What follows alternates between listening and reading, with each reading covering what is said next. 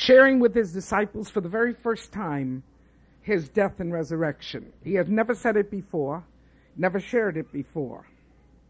And it's interesting because it starts with a question, a very simple question.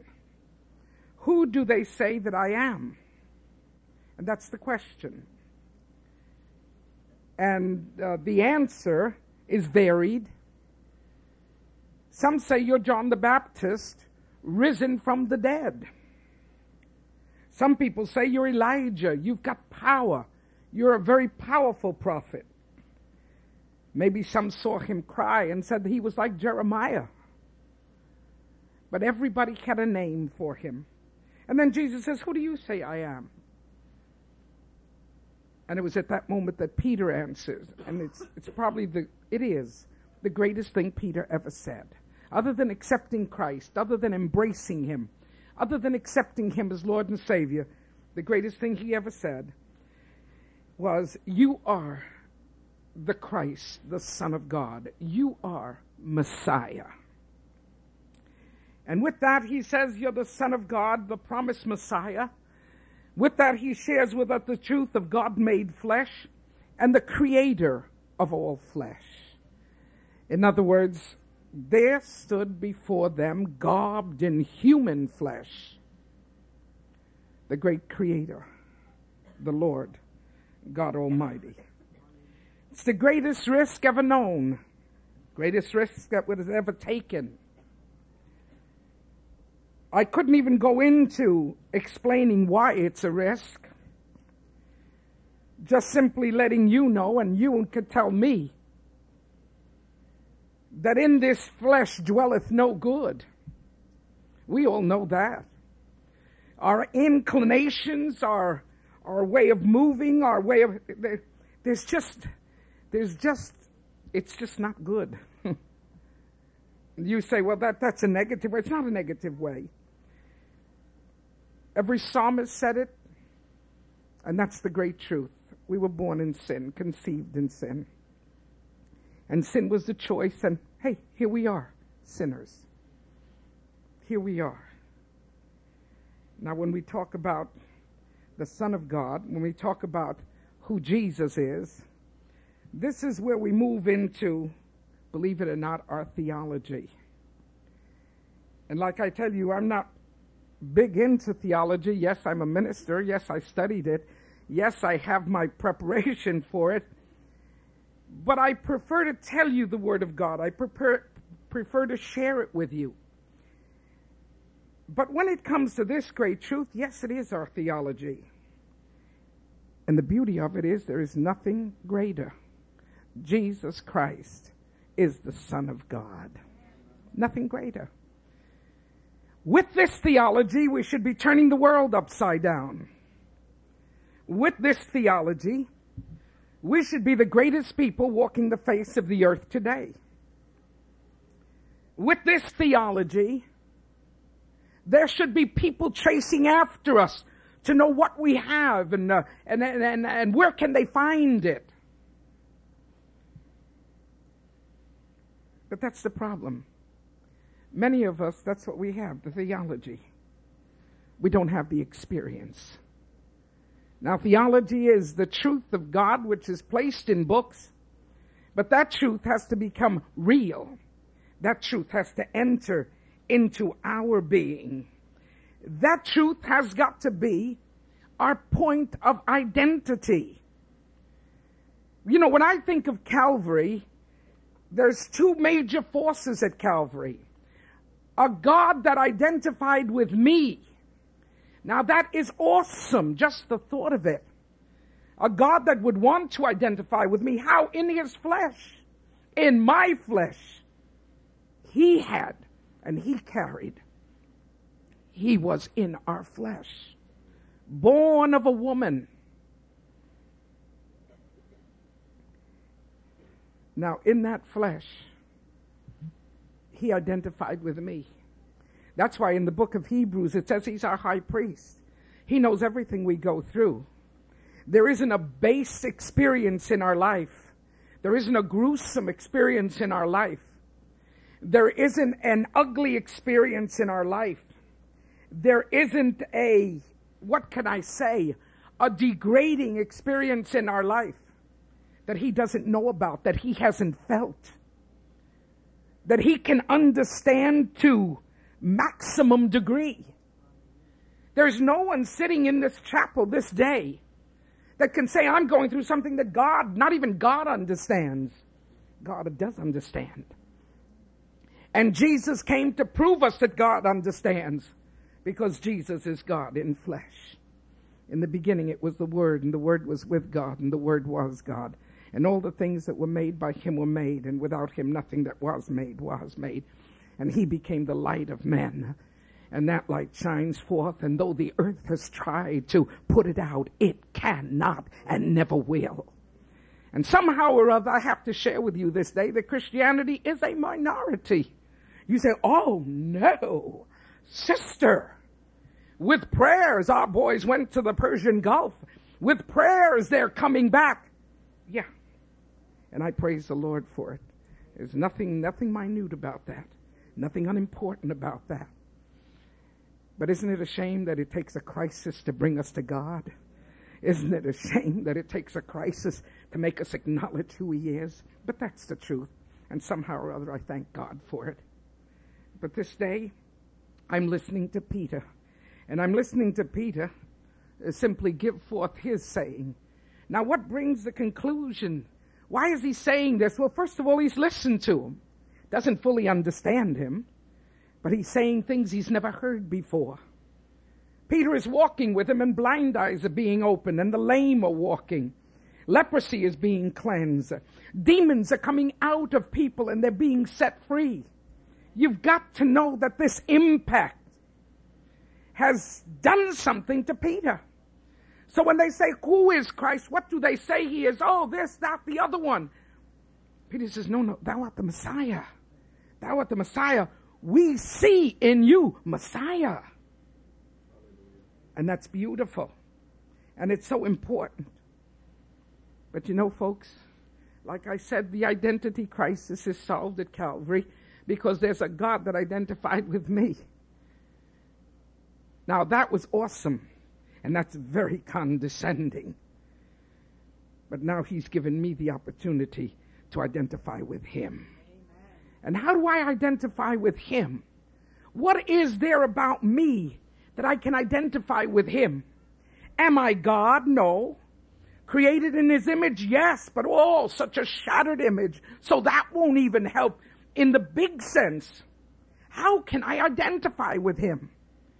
Well, because there on Calvary, for a moment, and that's all it took, he identified with me, and then I can identify with him because he became my sin. He became my burden bearer. He became my master. He became the Lord. He became the one that said, Come unto me. I will in no wise cast you out. And he that cometh unto me, I will not cast you out. And those that do come, he gives the authority to become the sons of God. So it's, it's at Calvary. It's at Calvary where I can identify with him because he bore my sins.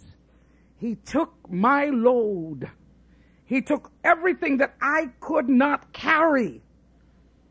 He took it. And thank God for that perfect sacrifice.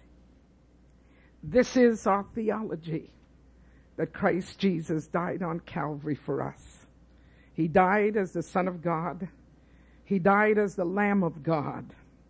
He died as the one that would carry. Now, folks, I've got something to deal with you this morning, and it's interesting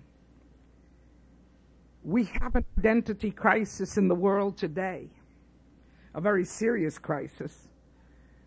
Maybe we're all used to identity crisis in our youth because they're the ones that probably manifested clearer than anybody else.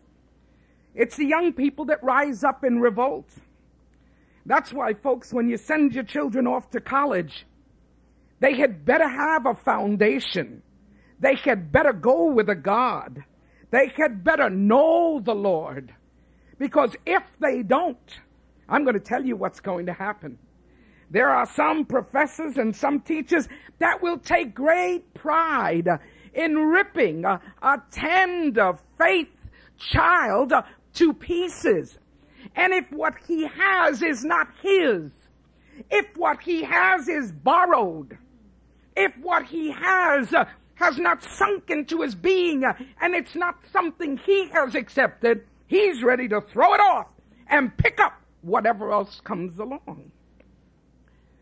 No God is the syndrome of our universities. That first year university is, is, is hell for Christian parents, especially when their children go to secular colleges. Because there's something like, uh, you know, religion is the opium of the masses. Uh, what is religion? It, it's something that ties you in a million knots. It takes away your freedoms.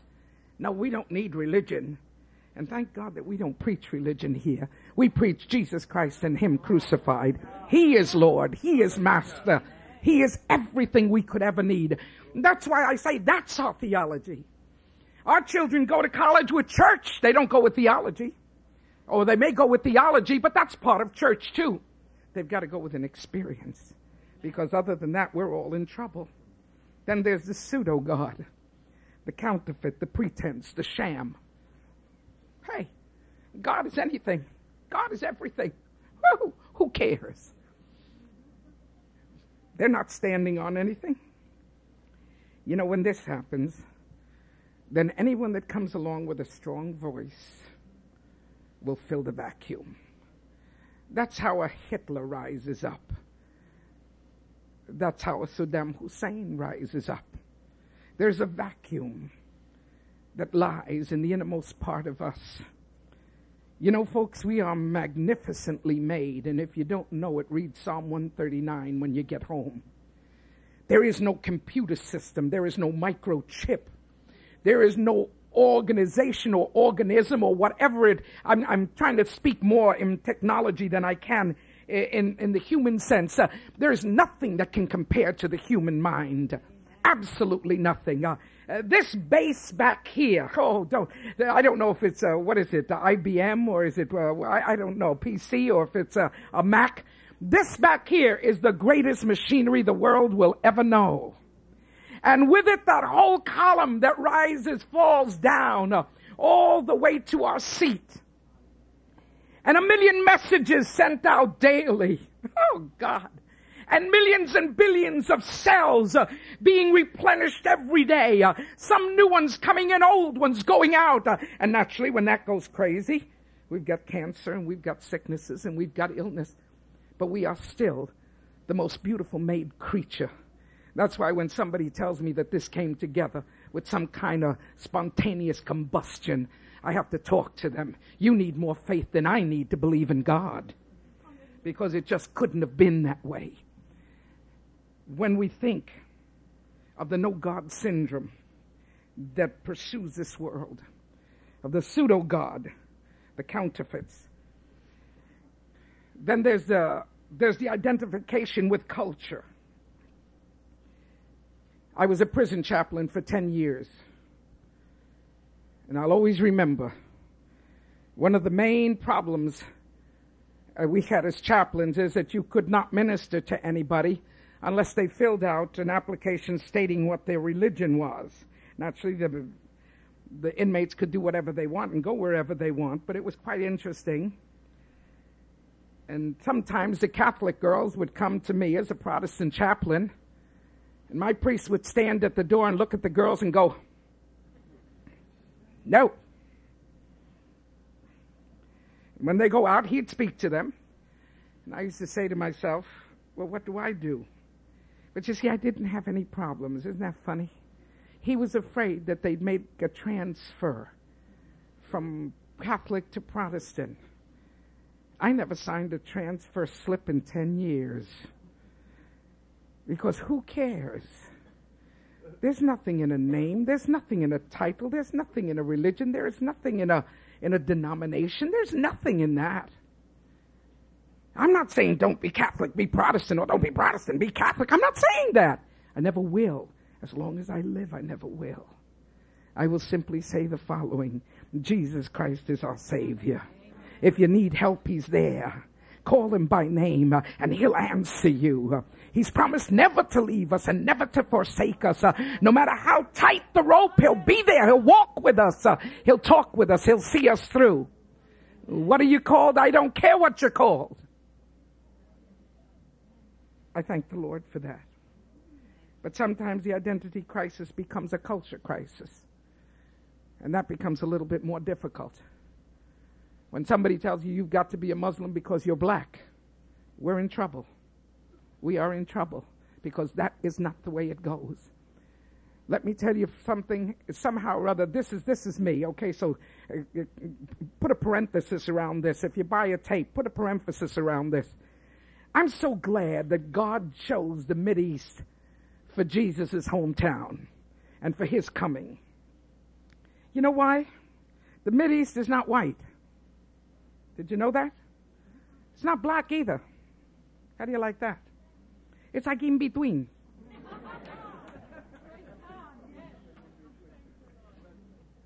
I have no problems, folks. I do not say my God is white. I do not say my God is black. And if he was café con leche, it still makes no no no difference to me. Coffee with milk, you know, the the, the, the in between color doesn't make no difference. The important thing is who is he? His name is Jesus. Who is he? He is Messiah. He is the Son of God. He is the one that was chosen from the foundations of the world. He is the one that simply says, and he says it loud and he says it clear. When his father said, who shall I send and who shall go? And he said, I will, Father, send me. And the plan down through the ages so specific, uh, so perfect, every prophecy fulfilled, uh, the place, the time, the situations. Uh, if the people want to pull a shade on that, go ahead. It's still there. You know, we don't have, we don't, we don't take away truth because we don't believe in it. Truth is truth, whether you believe in it or you don't believe in it. It stands alone. It stands the test of time. It stands the test of pressures. It stands the test of, uh, of what shall we say, investigation and everything else. Let me share this with you. Peter comes up to Jesus and says, What did you say? And he says, I've got to die. I've got to die for you. And Peter says, Oh no. Listen, we've got such a good thing going. What are you talking about? We can go on forever like this. You heal the sick, that makes you popular. You teach these nice things you teach. I don't fully understand them, but it's okay. I'm satisfied. Do you know what it is to say to a demon man, Demon, come out! And he's set free? Do you know what that is? Do you know how the multitudes follow us along the river banks? Do you know how they walk down with us? Oh, Master, don't spoil a good thing. Are you afraid? You afraid the Jewish people are going to kill you? You afraid of that? You afraid they're going to lock you up? You afraid they're going to do you harm? Whoa! I got good news for you. I'll take care of you. Isn't that perfect? Peter, the big fisherman. That's what happens when you trust in brawny shoulders and high heads. No. And then Jesus said to him, and it's so interesting because it's the same man he's been speaking to for the last five minutes. It's the man that says, Thou art the Christ, thou art Messiah. You say, well, well, was he wrong there? Is he wrong here? I mean, well, hey, come on, what, what is it? Folks, let me share this with you. There are moments of light, illumination, and revelation. They come from God. But that doesn't make us cease to be human. Do you understand what I mean?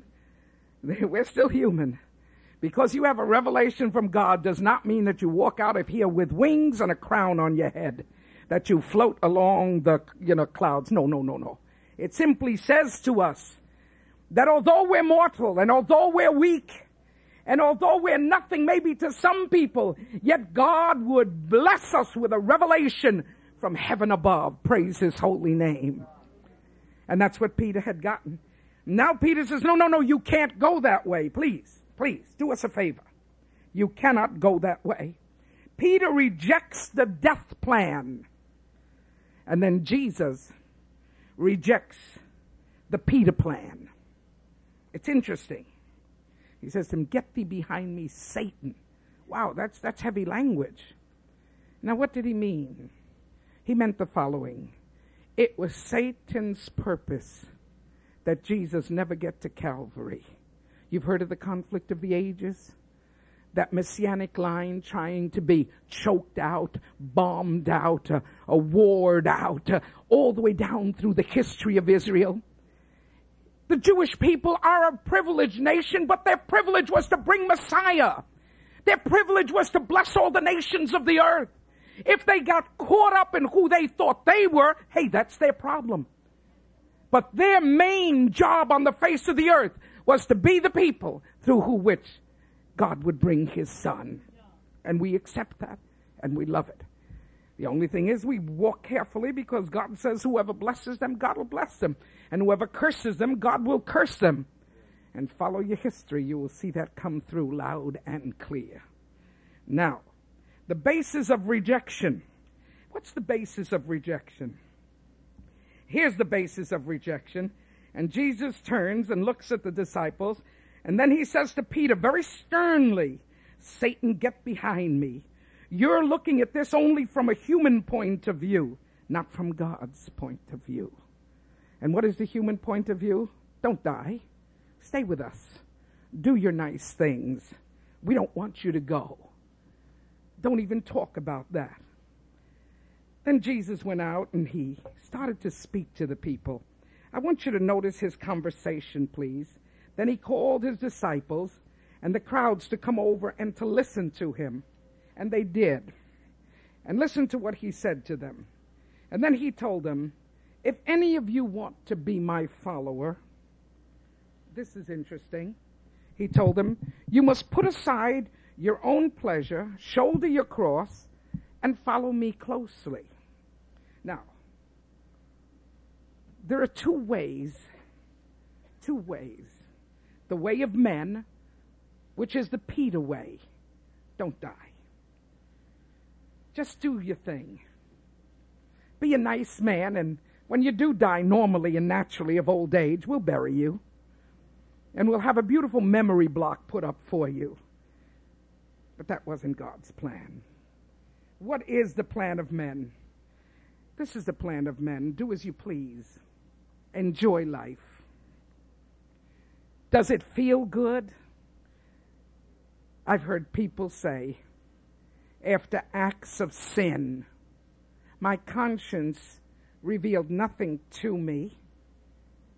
I felt good at what I was doing.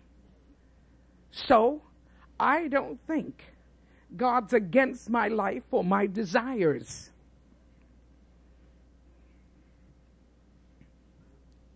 That's man's way. Do as you please, enjoy it, do what feels good. No denials. That's man's way. And you say, Sister Amy, uh, what do you mean that's man's way? Well, that is man's way. That's the way society moves. That's the way society believes. And it's interesting because no matter what happens to us, and no matter how horrendous the consequences, we never stop to take note or to look. Folks, don't trust your conscience. Your conscience is your heart. And the scripture says that there's nothing more deceitful than your heart. You say, oh, what do you mean? Well, the Bible says, above all things, guard it. Guard your heart because from it flow the issues of life. That's why Jesus says, Give me your heart. Why? Because if I can have your heart, I'll have your whole being. Some people want to give Jesus their minds, their very fruitful minds. Some people want to give Jesus their strength, their very adequate strength. Some people want to give Jesus their talents, their very beautiful talents. But he doesn't want any of that because what he wants is your heart, what he wants is your mind, what he wants is your soul. Because once he's got the inside, uh, the outside then has perfect control. and a control to what? To die? To not be alive? To not vibrate? Uh, to not use our talents? To not enjoy life? No, no, no. I've come that ye might have life and more abundantly. The only thing is that the devil has made us feel, and I say it very plainly, that if life isn't filled with his stupor, if life isn't filled with what the devil calls his joy, that we're not enjoying life. Let me tell you, that joy is very passing, and it's not worth your soul. What is God's way? He says, Follow me. And I love that. How simple the call of Jesus. Follow me, and I will lead thee. I'll take you out to green pastures. I'll watch over you. I'll be your shepherd. What does that mean? That in Jesus we have direction. Matter of fact, Jesus goes a little farther and he says, Lose your life for God. Lose it for the gospel's sake. You know why? Because then you'll really find it. You'll really find it. Oh, folks, life is not what we did last night. Uh, life is not a conjecture in our mind. Uh, uh, life and not those things that we've sized up to be the pleasure pots of our existence. No. Uh, listen, life is peace up here. He whose mind is stayed on thee, thou wilt give him perfect peace. Why? Because he trusteth thee. When you trust God, you've got the greatest help you can ever get. You've got the greatest strength you can ever get you will surely find it. If you save your life for just this world, you'll lose it. But if you give it to the Lord, you'll find it. You will certainly find it. We want to save our life for our pleasures. Sometimes they want to save it for the power involved. And the power play of life is a guaranteed loss, folks. It's a guaranteed loss. There are people that would take a job with less money so long as they could command people. There's a hunger for power. There's a hunger to take over. There's a hunger to give commands. That's our way of life. You say, Sister Amy, well, weren't we meant to be leaders? Yeah, but leaders shaped in the potter's house. And the leaders shaped in the potter's house are pastors the leaders shaped in the potter's house are tender. The leaders shaped in the potter's house. By that I mean the potter's house is where God is. God is the almighty potter. Jesus is the great potter. And he's the one that takes the clay of our lives uh, and he's the one that makes us useful. He does. Makes us useful. And you know what? When we surrender to God and to his pleasures, we then learn to do something that we were created for worship. If you're uncomfortable with a hallelujah, if you're uncomfortable with letting the glory to God flow from your lips, if, if you don't feel at home with blessed be the name of the Lord, oh Jesus, I love you. If, if this is a discomfort for you, you say, no, sister, it's not a discomfort. I say it inside. I don't say it outside. Well, that's okay. That's okay. No problems with that either. So long as you say it. So long as you say it. But sooner or later, let me tell you what's going to happen. The scripture says that there's rivers of living water flowing within you. And in one of those quiet moments, it's going to come out like Niagara Falls. Glory to God in the highest. Hallelujah. And let it go. Whenever it comes, let it go. Somebody will say, What did you say? And you say, I just said hallelujah. Oh, good.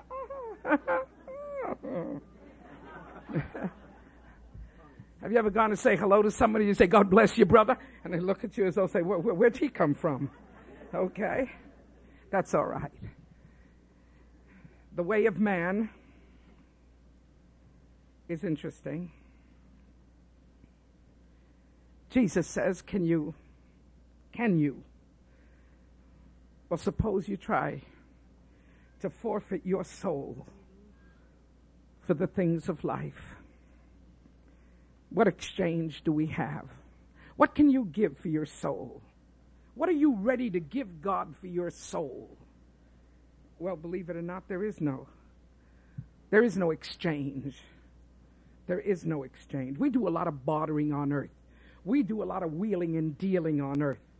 Uh, one of those games could be fasting and prayer. One of those games uh, could be uh, very special moments of uh, uh, going to church on a rush basis or, or doing something. Uh, or we try to barter with God, but you can't.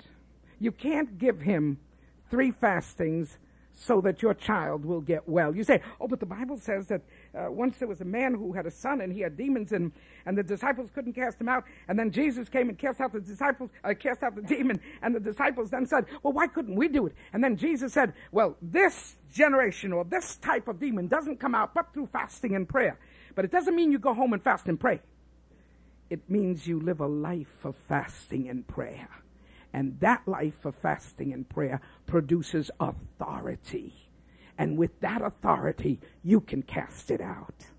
Okay? Oh, we've got so many little grocery store things that we've made up from the Bible, and they are grocery store. No, Jesus is not Pathmark. He's not Waldbaum's. He's a life that's committed. In other words, a life that's committed to Him then gets filled with His power. Our greatest win, okay, the scripture says if you lose your soul, it's the greatest loss. The greatest loss. And that's why as a church, I think we've got enough dynamic power in this church. I think we've got enough people uh, to go out and tear down a million walls and try. But I got to tell you a secret. I got to tell you a secret about us. There isn't anything we want to do on the face of the earth more than communicate the truth of Jesus Christ. Tell the people. And somehow or other, in these close quarters, it's so easy to do. To tell you that Jesus loves you. To tell you that He died for you. To tell you that He'll never leave you. To tell you that whatever pain you're going through, whatever sorrow you're going through, whatever sense of repentance you have, He understands. Our job till Jesus comes, and if He gives us a white cross, we thank the Lord. But we don't want to move into anything that doesn't give us uh, that, that, that vision of just proclaiming Him. You know why? Because if men lose their souls, they're lost for eternal damnation. And you say, Sister Amy, that's kind of rough. Don't talk like that. Yes, it's rough. But always remember this it's by choice. There won't be anybody in hell that didn't choose to go there. Isn't that wild? Isn't that wild? Oh, Sister Amy, can't somebody get there by mistake? They were the biggest mistake. No, there is no mistake. There are choices. There are choices. That's why this week in parenting, we're going to talk about choices. I'm a crazy mother, and look at me straight. My kids had no choice till they were 18. Oh, what a way to rear children. Oh. Well, I've got one blessing. They're all serving the Lord. They've all chosen the Lord as their Savior and Master. We haven't always agreed. We don't have to agree. What we have to do is serve the Lord with all of our hearts. Yeah. Hey, folks, I share with you that the loss of the soul is the greatest loss. It's the loss of a soul that Jesus saw. That's why he came and died. You say, well, what about all the people uh, before? Well, if they died in the hope of Messiah, they waited for his triumph on Calvary, uh, and the captive was set free and taken up to paradise with Jesus. And today, all those that believe. Oh, Sister Amy, do you have to be a Protestant to believe? No, you don't have to be anything but yourself. Well, what are you? Peter? James? Mary? What's your name? Patrick? Well, who are you? Rose? Rose needs Jesus. You need Jesus. And that's the greatest win. The greatest win is salvation. Why do we win with salvation? Well, first of all, we win because we receive freedom from sin. Hallelujah. We receive the washing of our sins. That's the freedom. We receive, we're freed from guilt. And we're freed from our past. There are so many people that live in the horror of their past, whether it was past last week or whether it was past 10 years ago, whatever it is. Our salvation wipes away the past and gives us a new slate, and we can begin the minute we accept Him as our Savior. That's the way it goes, folks. That's the truth of the gospel. That's the simple theology about Jesus. He is the Son of God. He is the Master. He can do all things. Listen to the way this chapter ends, and I'll end the same way. Anyone who's ashamed of me and my message in these days of unbelief and sin, I, the Messiah, will be ashamed of him when I return in the glory of my Father with the holy angels. It's a simple warning. Don't be ashamed of him, accept him. Or he'll be ashamed of you, and it'll be too late for acceptance. You see, folks, the center of our existence has got to be Jesus. You say, Sister Amy, your world is very small. You're a minister, you're in church. That's all you talk about. Oh, no. Oh, no. No, don't say that. Don't say that. I travel with you people in prayer daily to maybe a hundred or thousand offices in the city of New York.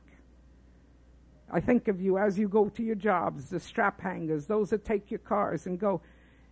I think of a world out there that needs the Lord. Now, I'm not locked up in my religion, I'm not locked up in my call. I am locked up in my Savior. His name is Jesus, and I don't have anything else, and I don't want anything else. How can you want something when you've proven it's true? How can you want something when it's never failed you? Something else when it's never failed you? How can you reach out uh, and say this is better when you've got the best? But you must be convinced through the word, through prayer, through fellowship. You must be convinced that He is the best. And I am.